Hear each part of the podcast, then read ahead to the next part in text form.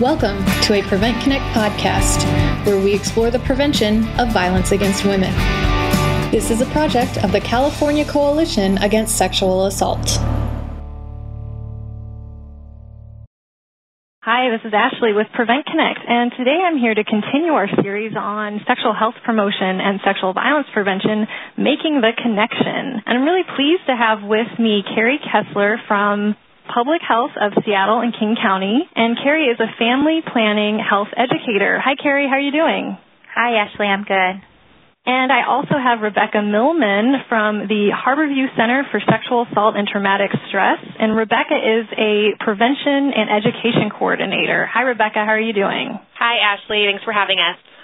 So today we want to continue to talk about making that connection and you all have and use a sexual health promotion curriculum that really incorporates sexual violence prevention. So why don't you tell me more about that curriculum?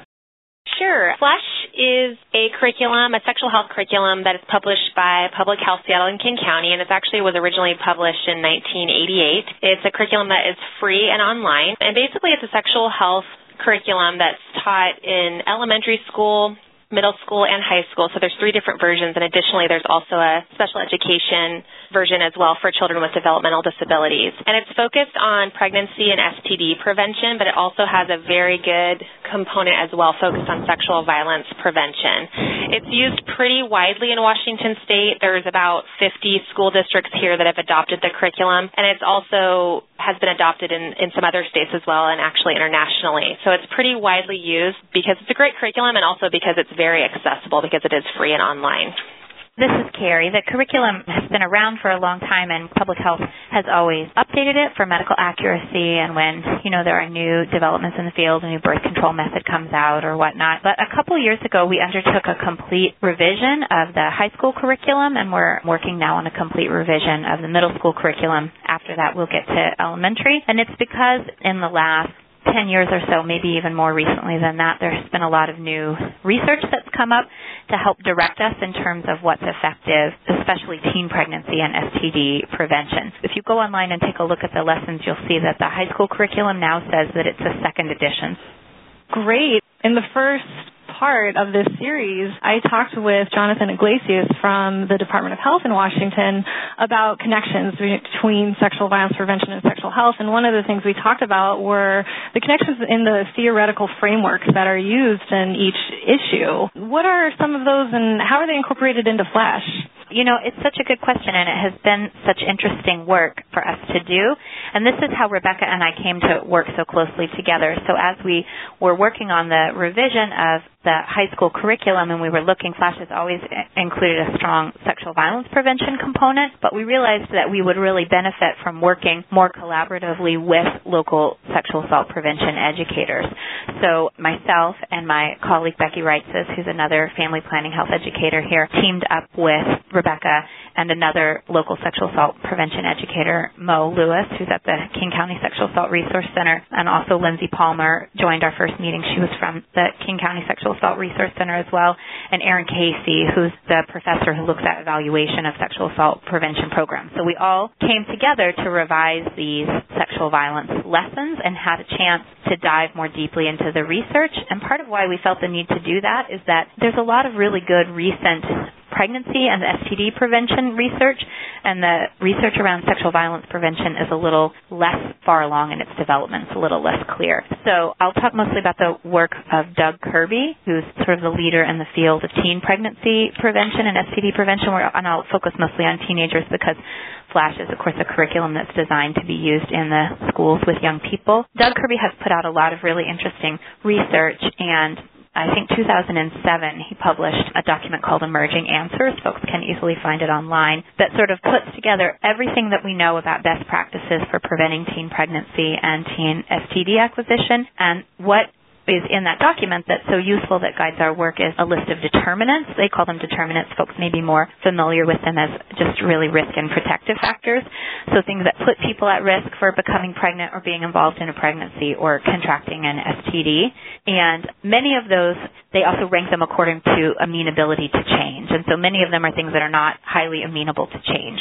You know, living in poverty increases the likelihood that someone will get pregnant when they're young. If someone's parent was a teenager when they gave birth to them, that person is at an increased risk for becoming pregnant as a teenager themselves.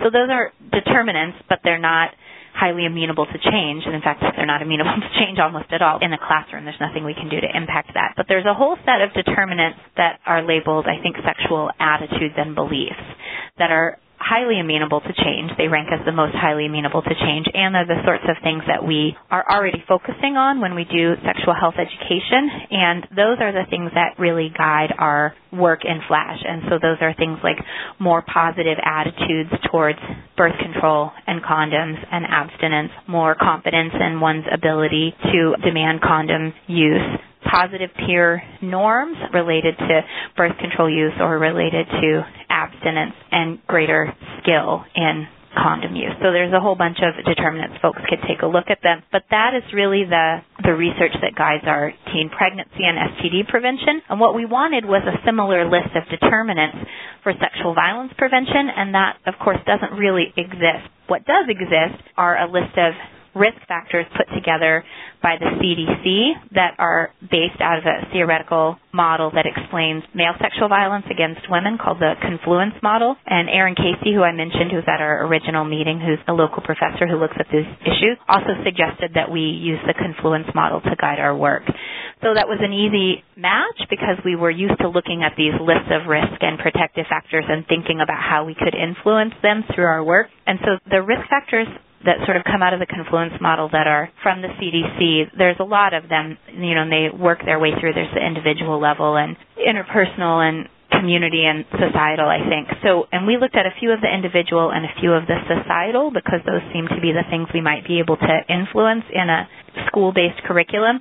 And so some of the things that really popped out were the risk factors for perpetration of sexual violence. So these are things that put someone at risk for committing an act of sexual violence, which was an important theoretical focus or philosophical focus for us but in our lessons we were not at all interested in recreating some of the ineffective lessons that we've seen out there that attempt to educate people about how to not be victimized because of course we know that's not really possible and probably not all that ethical and generally just not effective. So mm-hmm. that's the other reason that we chose to focus here. So some of those risk factors were things like hostility towards women, hypermasculinity, and then there were some societal norms that similarly look at these gender differences, like societal norms that support male superiority and sexual entitlement, societal norms that maintain women's inferiority and sexual submissiveness. And these were the determinants, if you will, the risk factors that guide us in our sexual violence prevention lessons, and they led us to really take a very strong look at gender gender roles, sexism,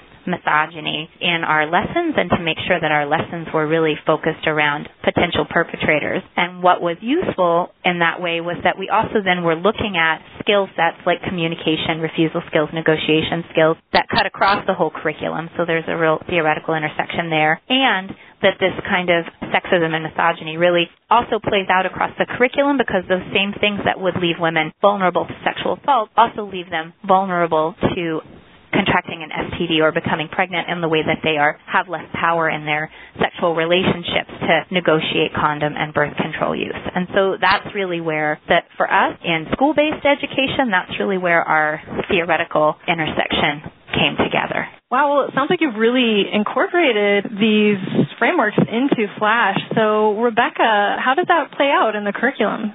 Yeah, so we have incorporated, like Carrie was talking about, a lot of the theoretical frameworks and research that we looked at. We've incorporated that into the activities and the lessons in the curriculum. One example is, you know, we decided through our discussions and in reviewing the research that the skills and attitudes that teens really need to reduce their likelihood of committing sexual violence are actually pretty similar to a lot of the skills that they need to negotiate abstinence or to have safer sex with a partner. The skills that include, you know, saying no, also hearing no is especially important important. They also need to kind of shift their attitudes and beliefs about gender because the hypermasculinity risk factor, the belief in rigid gender roles, is an effect on both issues related to sexual violence and sexual health. So we did some activities in Flash that focus on attempting to kind of change some of the the norms among their peers uh, using a norm resetting approach, and that's something that I think the sexual violence field does bring to the field of sexual health because of our, our work in community development, community organizing, working on changing kind of the whole attitude and, and norms among a group of teens. So we have a lot of group activities. We also have a, a, a norm resetting survey that was used in an attempt to, you know, have peers be able to hear the opinions of their peers to make them think twice about maybe how they think about it. Because a lot of times peers are so influenced by how their peers are acting but also how they think that other people are behaving or how they think their friends think about an, an issue and so it's really great to have teens kind of talk about this in kind of a social learning kind of setting also aside from the prevention theory links we felt these topics were linked because in health class it's just kind of a natural setting for kids to be talking about these issues when they're discussing sex they're thinking about all of the sexual experiences that they've had and that their friends have had, and some of those experiences do include sexual violence. So we thought it was a natural fit within the curriculum. And then lastly, the other link that we saw was there is research that shows that survivors of sexual violence are also more likely to become pregnant or to be involved in an unintended pregnancy or contract contract an STD. And so again, we saw this curriculum as having a role in preventing sexual violence, but also when you're attempting to prevent sexual violence, you're also attempting to prevent pregnancy, teen pregnancy as well, and also STD acquisition. Absolutely. And you know, I think what's interesting is, Carrie, you're from a public health department, and Rebecca, you're from a local community based organization, and you've all really collaborated really well on these efforts to bring together sexual violence pre- prevention and sexual health. So, what does that look like? it's been really a phenomenal collaboration. Rebecca already had been collaborating with my colleague Becky Wright, who I mentioned because they were working covering a, a similar geographic region of the county, which was part of how we originally all came together. And I just want to say, I think I had wanted to be working more closely with sexual violence educators for a while and had struggled a little bit to find a fit, to find a, a project or something that seemed like the right way to do that. And the flash writing team was such a good opportunity to bring us together.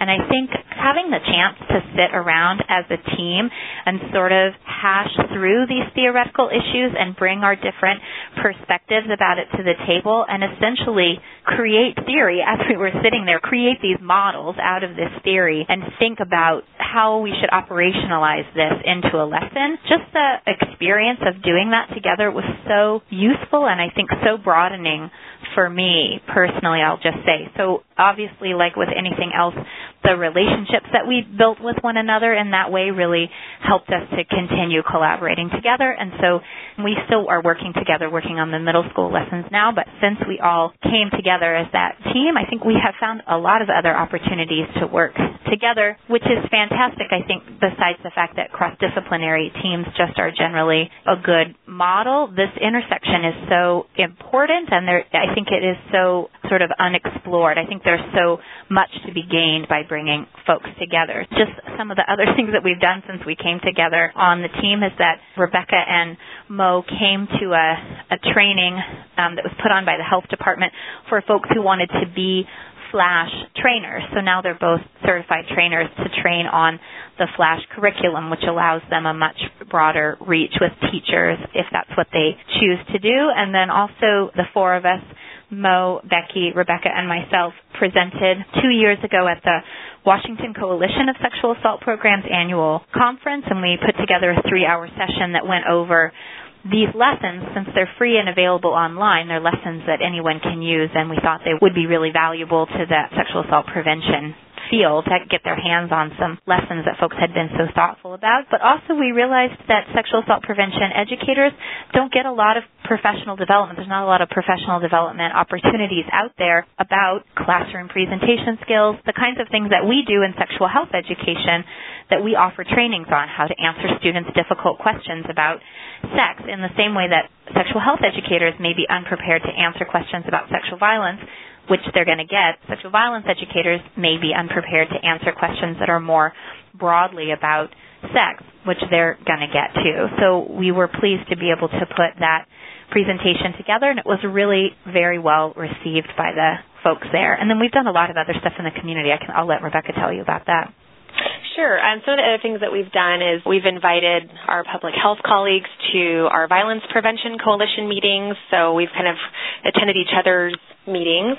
Um, we've we've helped make connections for each other because a lot of us do work in the local middle schools and high schools. So sometimes you have a great connection with a health teacher at a school, and then you know I will often refer my colleague at public health. Oh, you should have them come out and talk to, and they can do lessons around birth control and abstinence from the Flash curriculum, and also provide trainings for your teachers on how to implement the curriculum we do outreach like that for each other. Also, sometimes when I'm doing outreach with the school, even just a you know community fair to you know raise awareness about our our clinic, our sexual violence program, I also will bring often resources from our local public health clinic. They have a great resource at public health here called the Teen Clinic, where youth can go in. Um, it's a drop-in clinic, and they can get free or low-cost birth control, and they can get exams. And I like to bring those with me wherever I go because I find teens always are interested in that. And sometimes I'm in a school where maybe public health hasn't been invited, so I'm happy to also you know be an unofficial kind of outreach person for them as well.